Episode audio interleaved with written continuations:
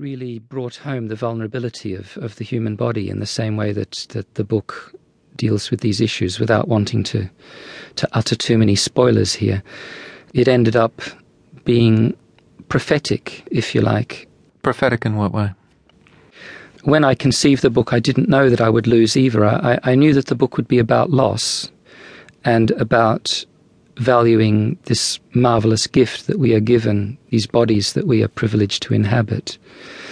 But I didn't know what was going to befall Eva, and I, I didn't know that that enormous distance that is between Peter and Bea, the, the characters in the book, that that would be echoed metaphorically in the distance that is between a healthy person and his loved one who is living on planet cancer. I couldn't follow her there. She had already travelled there, and she was very, very far away in that sense. Yeah. You have a, a, a wonderful description of what these aliens first looked like. When Peter first sees one, could you give us a taste of that? Could you could you read a passage? I'd be happy to. Here was a face that was nothing like a face. Instead, it was a massive whitish pink walnut kernel. Or no, even more, it resembled a placenta with two fetuses, maybe three month old twins, hairless and blind, nestled head to head, knee to knee.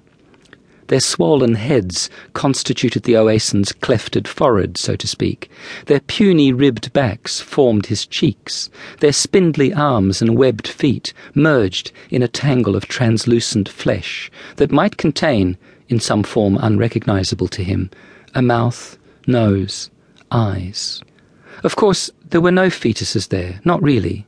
The face was what it was the face of an Oasan, nothing else. But try as he might, Peter couldn't decode it on its own terms. He could only compare it to something he knew. He had to see it as a grotesque pair of fetuses perched on someone's shoulders, half shrouded in a cowl. Because if he didn't allow it to resemble that, he would probably always have to stare at it dumbfounded, reliving the initial shock, dizzy with the vertigo of unsupported falling, in that gut wrenching instant before a solid comparison is found to clasp onto. Oh, what a vivid description. You're creating an alien race that is, to some degree, unfathomable to humans. Sure. I think one of the ways in which science fiction often works is that aliens are used as a way of shedding new light or additional insight into the way humans work. And in that sense, they are just standing in for humans of various types. I wanted to create an alien race that was truly alien in, in every respect. Why did you want to explore that kind of alien? Well, a lot of my work deals with alienation as such, the gulf between us and the other, under the skin a novel of mine set in Scotland, which was recently made into a film by Jonathan Glazer, with Scarlett Johansson playing the Isserley character.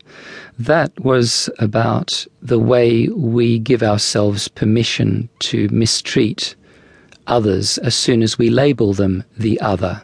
In the case of that novel, it was the alien classifying humans as a kind of animal and therefore you know, could be treated as we treat animals. We are different species from each other. You and whoever you're in the studio with are both human beings, or I don't know if there's a number of you there. but in, in another way, you are very different creatures from each other. And you are inhabiting your own universe, your own planet. And I'm very mindful of that when I'm relating to other people. And of course, I'm also mindful that as a species, we're capable of mounting multi trillion dollar invasions of other countries in which we are attempting to effect regime change or kill kill people that we don't approve of or whatever our agenda is supposedly is but we do this without actually speaking the language of the people hmm. that we are supposedly helping or killing and we actually have no idea how their minds work because we are alien from them. And on a metaphorical level, I'm always finding new ways to deal with that.